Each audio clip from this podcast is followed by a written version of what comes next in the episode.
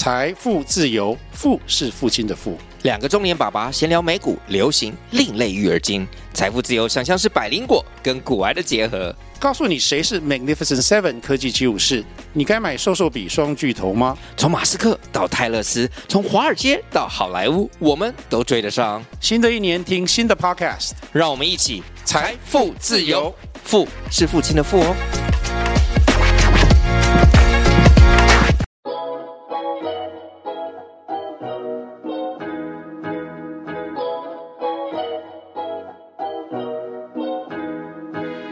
好，欢迎收听《设计师爱看房》音频节目，我是安琪拉。节目主要访谈各个专家达人，分享买房大小事、投资理财和斜杠收入。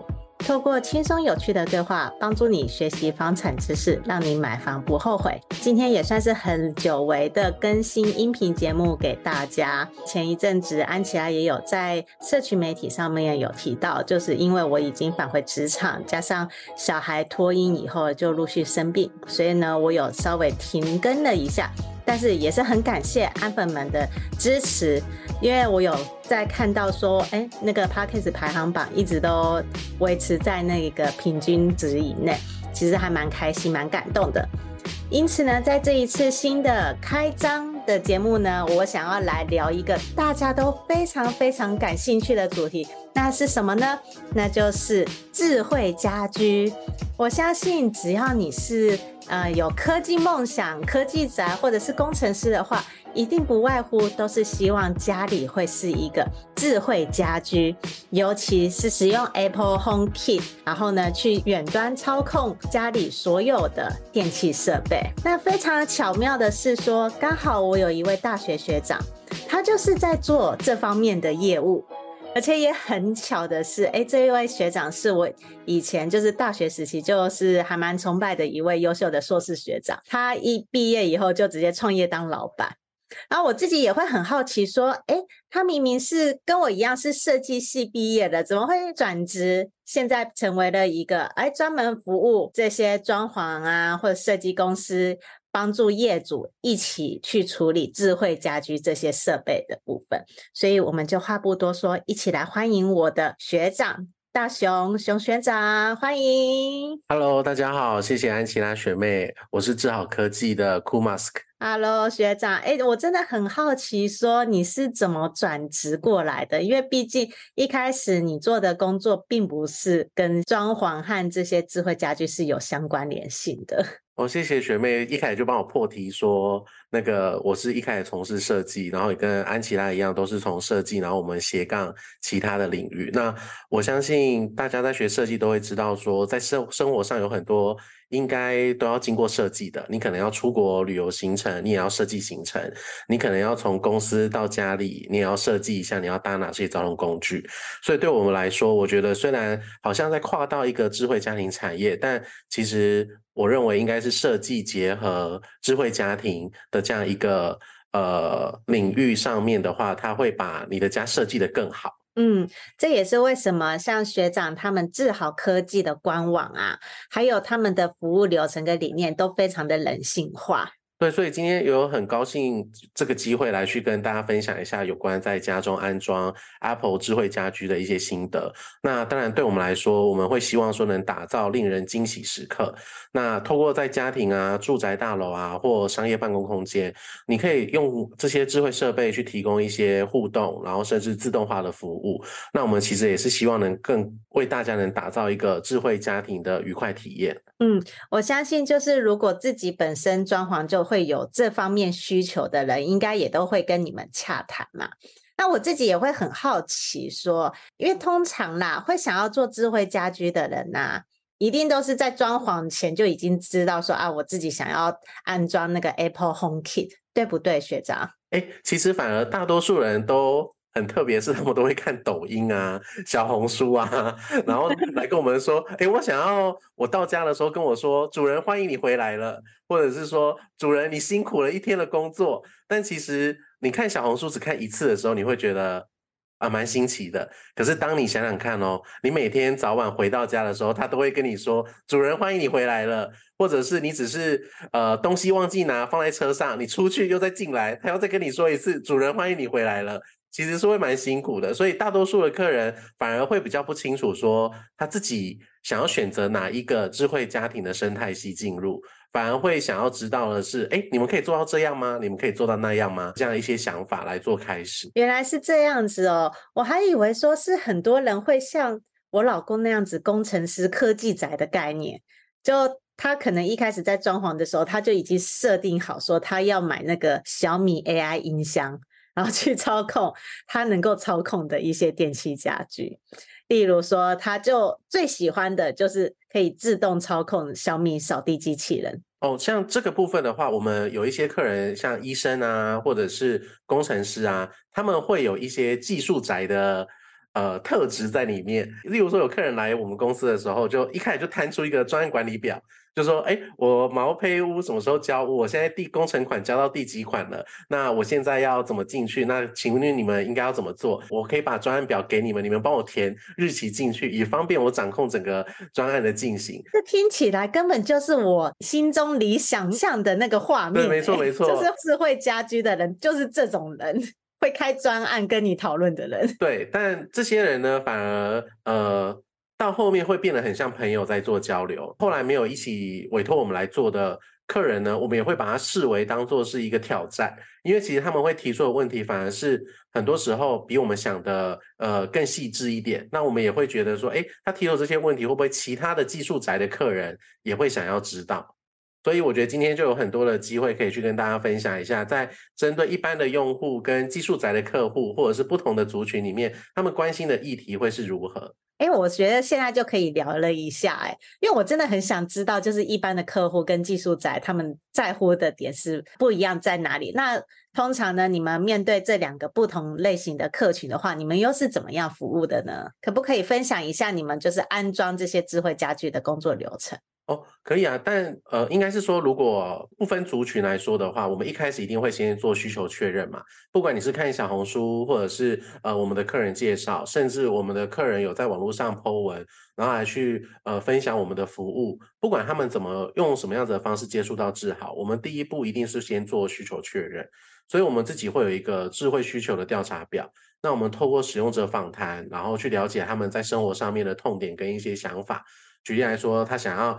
一回到家，就算不说主人你回来了，他从家门口进入，一直到他房间，他的灯会随着他每一步，慢慢的一步一步一步变亮。那他都会有这些他想要的方法去实践出来。那我们再来就会去进行实地案场的勘察。那当然第二步之后，我们就会进行设计规划。那我们这边就会提供给他一个完整的提案，那让呃业主跟我们一起来去思考一下，他们家的平面图一摊开来之后。能装到什么样子的程度，跟要装哪些设备，然后我们会进行一个初步的规划报价。那报价没问题之后，我们就会去做签约。签约了之后呢，我们就会进行一个细部设计的提案。那当然到第三步的时候，当然就是设备安装了。所以从那个安装细节之外，然后还有跟工班还有师傅一起去沟通，然后提供教学跟支援。我们从现场监工，然后到设备安装跟设定，然后到最后的完工验收。然后会这样子，前面的三个步骤基本上是一个智慧家庭的完整的工作流程。嗯嗯，那我这边也想要问一下说，说差不多是什么时候就要跟你们去洽谈了？应该是在动工以前就要先跟你们。洽谈，那那个时间点大概是落在多少呢？因为我相信现在会听这一集音频的朋友们，相信也都多多少少对于安装智慧家居是很感兴趣的。他们最想知道的是，哎，那我大概什么时间点要开始跟你们接洽？所以我们可以来分家里的房子的状况。我自己会通常把它分成中古屋、新城屋，然后再到毛坯屋，嗯，甚甚至预售屋，我们就把它规划在毛坯屋里面。那所以在考虑中古屋装潢的时候，我们会去先思考说拉管线的可行性。其实你想要装的设备未必有办法，呃，实际的去实现出来，主要是因为中古屋它的装潢都已经确定了。对，所以在智慧家庭设备的一个互相的连接，你的装潢会是我们第一个考量的。那当然还有那种四十年的老宅，再来就是电力的这个计算，然后甚至我们的弱电的安装安排等等的，这个也都是我们想要呃会一起讨论，然后跟把它规划在整个智慧家庭的内容里面。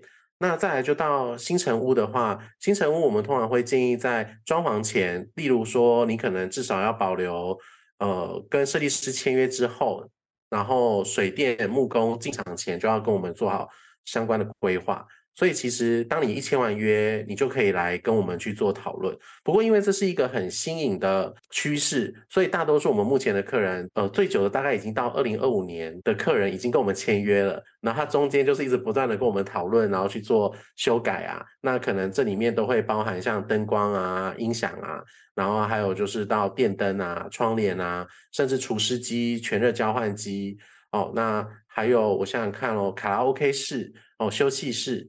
等等的这些，我都会跟我们一起去讨论怎么完整的、巧妙的融入家庭跟它的装潢中。那在毛坯屋的话，又更有趣了，就是它除了拉线之外，可以完全的配置之外，它还可以把所有的开关集中在一个柜子里面。也就是说，它。的我们一个屋主的要求就是，我希望整间房子你都看不到开关，所以他打开一个柜子就是满满的开关。那真的很科技宅诶，他大概理想中就是是一个顶多一个平板，然后可以处理所有的事情。对，那这个原因哦，是因为第一个找我们做了之后，通常就不太会去用到开关了。第二个是我们从以前的呃有开关，到后面你用平板，到后来你用说的。再到现在，我们公司追求的就是这个房子是跟你一起成长的，所以大多数我们住进去的客人，他都不太会去控制所有的东西了，他就是依照他的生活习惯、他的时间点，什么时候该做动等等的，他已经会自动的去调整所有的设备，所以这个房子你才会觉得它是活的。那在毛坯屋，如果要以达到这样的目标来说的话，毛坯屋会是一个最理想的状态来进行讨论。哎，我这边会很好奇一下，就是。最后呈现的方式的话，就是如同你说的，毛坯屋的屋主，他最后需求就是所有的东西都可以自动化，就真的很像是在住进一个未来的房子那样子的概念咯。对，我们称呼这个概念叫未来 ready 的概念。像我我自己的家里的话，我可能不喜欢扫地机器人出动的时候，因为我觉得它会干扰我在走路，跟我不喜欢它的噪音。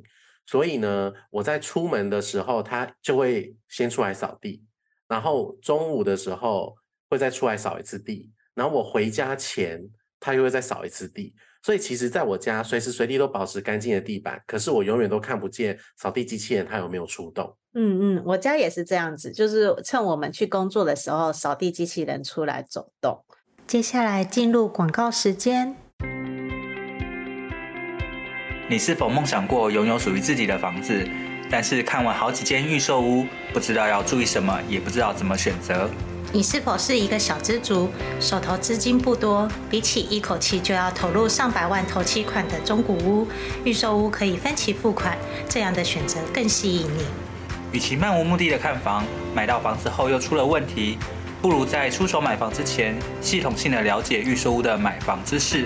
避免因为判断错误而造成不愉快的买房经验。没关系，我们听到你的心声了。设计师爱看房，这次要推荐的是乔王与安琪拉在好好好学校一起开的预售屋新手攻略课程。我们知道买房有太多需要注意的事项，所以希望透过这堂课，帮助想要购买预售屋的你，尽可能避开想得到的风险，用漂亮的价格买到心目中的好房子。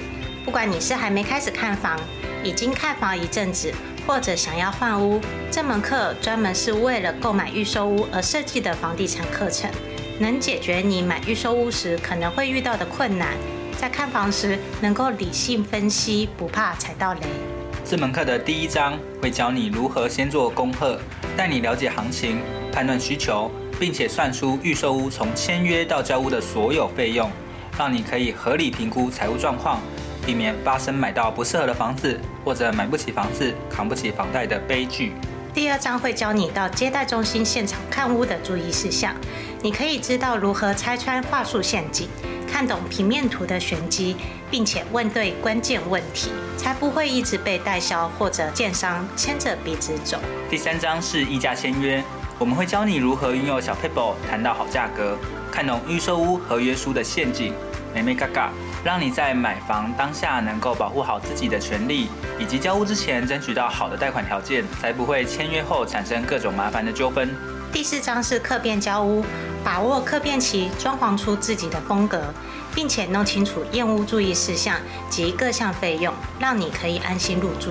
另外还有好康大放送，额外加码价值五千五百八十六元的三大赠品，包含了一独家预售屋看房必备检查清单，二新手必备买卖合约懒人包，三一键搞定合理房价筛选表。拥有一个幸福的家庭是很多人的梦想。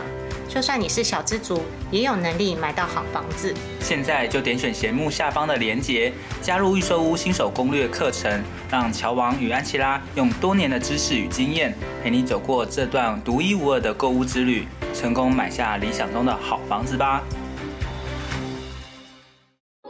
接下来继续回到节目内容。我相信啊，呃，以很多大部分的消费者来讲啊，其实他对于智慧家居的概念啊，就是在于说，哦，我可以那个自由控制窗帘、灯光，还有刚刚说的扫地机器人这类的，然后去设定它什么时间打开，什么时间启动。那我这边也是会很好奇，就因为刚刚学长有聊到说，其实可以做的不止这些。所以我很想要了解一些，哎，其他一些更有趣的一些 idea，是你们有实际做过的案例。好，举例来说，像我们的呃有一个美发的客人，好了，那他像女性去染发的时候，他会因为发色跟灯光的不一样，而呈现出来的颜色也不同，所以他在他的呃理发的位置上方，他就装了一个可调色温的灯，也就是说，当他的客户染完头发之后。然后他可以跟客人说，白色的灯光，你的染发的颜色会到什么程度？然后橘色的灯光，你的染发的颜色发色会呈现什么样子的效果？那这样子的话，就会是以机能来去做。那再来的话，就是接力这件事情。接力这件事情，就是当你打开了 A 之后，B 跟 C 跟 D 会自动的去做联动。像我们公司，假如有一个呃要开会的时候，我们就会嗯按一个按钮，或者是你经过。那它就会显示说，呃，窗帘会拉到一定的百分比，然后我们会播放一个咖啡厅的音乐，我们的灯光会调到百分之四十。那它这样子不同的应用，都会让整个空间变得更舒适，或者是让更符合使用者需求。那当然还有最后一个比较实物的案例，就是我们有个客人，他是长辈付钱给他买的。那他为了要长辈付钱满足他的需求，例如说长辈不喜欢他们的光线全部都是黄光，所以呢，他就装了一个双色温的灯光。长辈来的时候呢，然后他就按那个爸爸妈妈来，然后整个房子都变白色的。然后爸爸妈妈一走了之后，那他又再按回来，就变成黄色的。那像。呃，我家的话，因为我自己住五层楼的透天，所以呢，像我家的话，就有专门有一个按键是五颗按键的，你一层就是一颗按键。像我母亲来的时候，或者是有客人来家里住的时候，我就跟他说，这个按键你就放在口袋里。你在一楼，你要开一楼的灯，你就按一下；你要关一楼的灯，你就按两下。那你要关二楼的灯，你就按两下；你要开二楼的灯，你就按一下。就是会有各式各样不同的方式去做组合搭配，所以我刚才一直强调一个概念，就是设计这件事情。嗯，对，我觉得大多数人都知道，呃，我买一个装置跟买一个灯泡，这我自己回来装是很简单的，但其实我们大多数的客人啊，都至少装至少七十个以上的装置。对，所以七十个以上的装置，你其实很难去辨别，或者是让它。互相的组合堆叠出更有趣、跟符合你生活的一些想法。嗯，其实学长有讲到一个重点，因为呢，大部分啊会想要做智慧家电的啊，可能呃会是水电工或是一般的装潢厂商，可能比较有名的也就那么几间。但是对于学长来讲，因为毕竟学长本身就是设计师出身，然后我们其实在就学时间都有一直。去了解体验设计和怎么样与人接触和相处，就是以人为本的设计思考。所以呢，因为学长有这个设计的背景存在，因此呢，他的公司还有他服务的特质就会很不一样。这也是为什么我会想要邀请学长来到设计师爱看房音频节目，跟大家说一下。因为呢，你要做这个智慧家居啊，不仅仅只是工程的部分哦，其实还有部分就会是以人。就是要去看你的需求，这也是为什么我们装潢都要找设计师嘛。你如果想要省钱，只是做功能的话，你找统包就行了。但为什么要找设计师呢？其实也是透过设计师了解你的需求，帮你找到解决方法。那其实你们可以把学长，也就是智好科技这间公司，把它想象成类似于室内设计师的概念，帮你解决你的需求。然后呢，为你打造一个更好、更理想的居家环境。哎，学长，我这样子说，有没有觉得推荐的蛮好的？哦，我觉得超棒的。我刚才心里想说，也太厉害了吧！好了，那我们再来回到一个比较实际面的啦，就是说，呃，这个设备跟施作的费用，因为我知道你们这个也是像一般的室内设计啊，其实都会有固定的费用，但是呢，range 也可以很大。所以我这边会想要问，就是一般你们那边最一般正常的消费者啊，他们落在这个设备和施作，就是跟你们合作的费用大概 total 是多少？我相信听这一集的，他们也想要估一个预算。放在智慧家居去评估看看，他是不是能够再挪出这笔钱做这件事情。我觉得这个可以分两个层次来讨论哦。第一个层次是你本来就要买的灯，你本来就要买的窗帘，这件事情你只是把它变成智慧化而已。嗯，所以如果我们要以你既有的设备要变成智慧化，我会建议抓二十趴左右的智慧化的一个费用，因为我我认为说，我今天跟你讲一瓶五千块，但其实你的五千块里面有包含灯具了。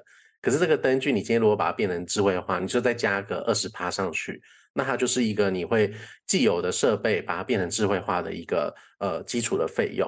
那第二个部分的话呢，我们公司刚才有讲到了，是我们跟环控业者或者是呃室内设计师业者最不一样的地方，就是我们有把设计的这个概念放进去。所以其实说真的，我们最不在意的是你跟我们买多少设备，因为。你的需求，客户的需求才是我们最重要的。我们的专案的价格啊，从两万块到五万块，甚至到五十万，其实都有。那这些的部分都是来自于客人他的需求是不是呃适合？举例来说好了，我们有一个客人，他只找我们做冷气，他想要用手机回到家的时候，冷气自动开好。原因是因为他一年三百六十五天。二十四小时都开着冷气，呃，他装冷气的原因是怕冷气关了，他不知道。对，那所以像这个的话，他就单纯花个几万块，他就可以满足了他原本一天到晚一直很不喜欢的这个状态。嗯，对。那当然也有那种现在智慧家庭技术进步的很快，可能有想要爸爸妈妈跌倒侦测，他手机想要通知，或者是他不喜欢人家在他的门外面一直徘徊。那我们这个也有办法去做到，有人徘徊的时候，你使用你的 iPad，你使用你的 MacBook，你喜欢使用你的 iPhone，或者是你在看 Apple TV 的时候，它都会自动的跳出通知说有人在你家外面徘徊。那我觉得会依照不同的方式来去做调整。了解，等于是说你们也有类似于像那个国外知名的品牌 Rings 那样子，是可以监控说，哎。呃，过来的人到底是邮差还是不明人士，还是家人亲戚这样子？对，但这一切呢，都不是因为呃我们自己的系统厉害，而是我们建立在 Apple HomeKit 这个生态系里面。Apple HomeKit 它自己本来就是会去侦测一个人、一群人、一只狗、一只猫、一个包裹，这些它都会跳出来。甚至你如果你的呃 Photo 相本里面有设定。呃，安琪拉的这个人名，你只要经过这个镜头，它就会显示疑似安琪拉的人名跳出来，然后你就会知道说，哦，安琪拉来家里了。像我家的扫地阿姨，就是我帮她拍照，然后建立我的相簿的名字，然后我家车库，她只要一进来的时候，她就会侦测到阿姨的脸，然后她就会跳出来说，哎，疑似打扫阿姨的人进来了，所以我就能知道她什么时候离开，什么时候进来。嗯。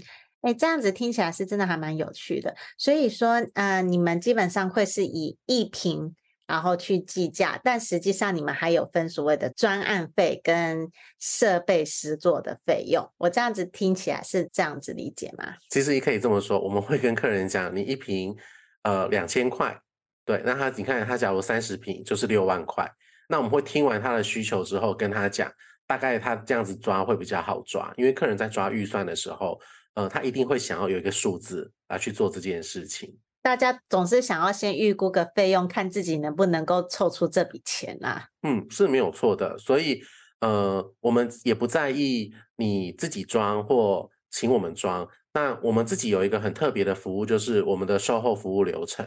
我们通常会保固一年。那我们一年安装完之后，我们会有一个三十天内的设定调整。也就是说，当你安装完之后，我们的七天内，我们的客服人员会打电话问你说：“哎，你住进去觉得怎么样？”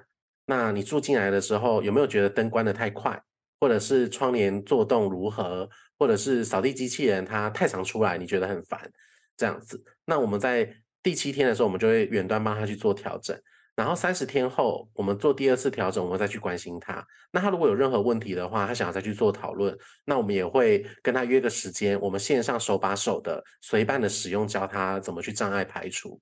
那当然，还有最重要的是，像现在圣诞节要到了，我们最近就有一个活动，就是联络我们的既有屋主，我们称为叫治好俱乐部会员，就是跟他说，诶，如果你有想要调整圣诞节情境，你请跟我们联络，我们在十二月一号的时候会进入你的家庭，帮你设定圣诞节情境。举例来说，你回到家的时候，一开门，他会说 Merry Christmas，安安琪拉，然后再跟你讲。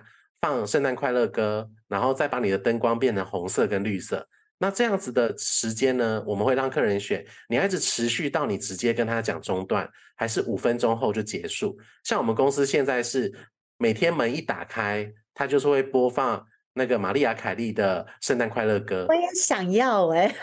对，然后听完一首歌之后就开始上班。那下班的时候五点半到凌晨一点，我们的。呃，整个办公室就会一直在不断的循环红色跟绿色，然后让过往的人们能够感受到圣诞节的氛围。所以这一切都是因为智好的价值是来自于智慧系统建置之后，惊喜体验才正要开始。所以我们除了刚才说的售后服务之外，我们还会提供给我们的屋主一个 VIP 的专线。这个不是有别于我们的室内电话或者是赖群组。而是真的，我们就给他一支电话，他随时随地都能拨到我们团队的任何的一支手机上面。那我们再来每个月会有专家的设备推荐跟试用体验。那这个试用体验意思是说，其实像我们也有在研究智慧莲蓬头。我自己个人呢，就非常讨厌关莲蓬头的水，因为在打开的时候会有两三秒的冷水。所以呢，这个智慧莲蓬头它就是用里面的陀螺仪，当你靠近你的时候，水会增强。当你放回去架上的时候，水水会减弱，所以你透过这样子不同的方式的时候，它会自动去判定，然后也会每个月去注记水量。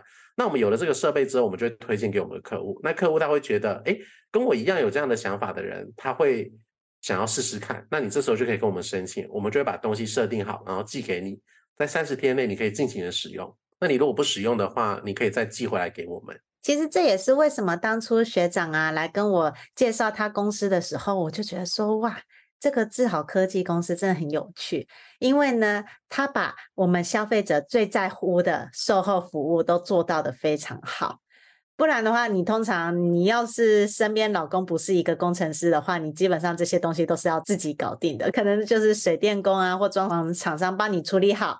哎，哪一天宕机秀逗了，你需要修改调整的时候，不知道怎么用，那可能到头来又跑到室内设计师那边，但室内设计师又不是这方面的专业，那你不如就直接哎找一个专门制作 Apple HomeKit 的团队，然后帮你去处理，甚至呢也不排除你搬进家里以后还有后续。哎，新的需求出现了，或者是有一些要调整的部分，都可以读刚刚学长说的，有专线可以为你服务。我觉得这是最好的事情。哎，那这样子的话，我也想要请学长跟我们分享一下，给想安装的朋友们一些建议。好，没有问题。就是我觉得可以分享三个重点。我的个人认为说，选择生态系的重要，然后跟评估你自己房子的现况条件，再来就是避免成为智慧家庭的孤儿。那我们自己很在乎这三点，也是我们自己在跟客人讨论的时候会着重的地方。第一个是因为稳定跟开放的智慧生态系统是最重要的。有些人喜欢小米，有些人喜欢 Google，有些人喜欢 Alexa。那我觉得这些都没有问题。像有些人在意呃隐私权的部分，那他就会选择 Apple。那这都没有任何的对错。最重要就是使用者导向为主。那你未来的扩充跟可靠的更新跟设备的资源，这是第一个，我觉得你选择智慧生态性的重要性。那在第二个的话，就是刚才提到的，你房子的现况也是需要去了解的。像呃智慧开关会是最麻烦的，所以在智慧开关的这一块，你有没有中性线啊，或者是说你自己的电压啊等等的这些施工好不好施工，会不会破坏装潢，这也是会一个需要评估的。那在最后的话，就是避免成为智慧家庭孤儿的关键在于啊，你的眼光要放远。因为很多人买房子的时候，你这辈子你可能就买这一间房子。那选择一个可靠的品牌跟平台，然后确保系统具有开放性。举例来说好了，我虽然不觉得我们公司未来会转型，那假设我们今天智好科技它转型去做呃专职在做产品开发这一块的时候，那我们的屋主怎么办？事实上别担心，因为只要 Apple 它还存在着，你的资源跟你的售后永远都会有人去处理。嗯，可是。当你发生问题的时候，可能要花很多的时间去跟网友求救啊，去社团发问啊，去自己除错啊等等的。所以避免成为智慧家庭孤儿，我觉得这件事情非常的重要。这样子一定可以打造一个未来 ready 的智慧家庭。真的是非常谢谢学长这么精彩的结论呐、啊。那如果喜欢这集音频的安粉们，记得五星追捧加留言哦。我们就下集见了，拜拜！谢谢学长，谢谢大家，拜拜。听完这集节目后，你觉得哪些部分对你有帮助，或是印象最深刻的呢？欢迎至 YouTube 和 Podcast 下方留言告诉安琪拉，并且分享这期节目给你需要的朋友。如果你也想要买房的话，安琪拉在脸书上有一个私密社团，只要在脸书上搜寻“小资族聪明买房”。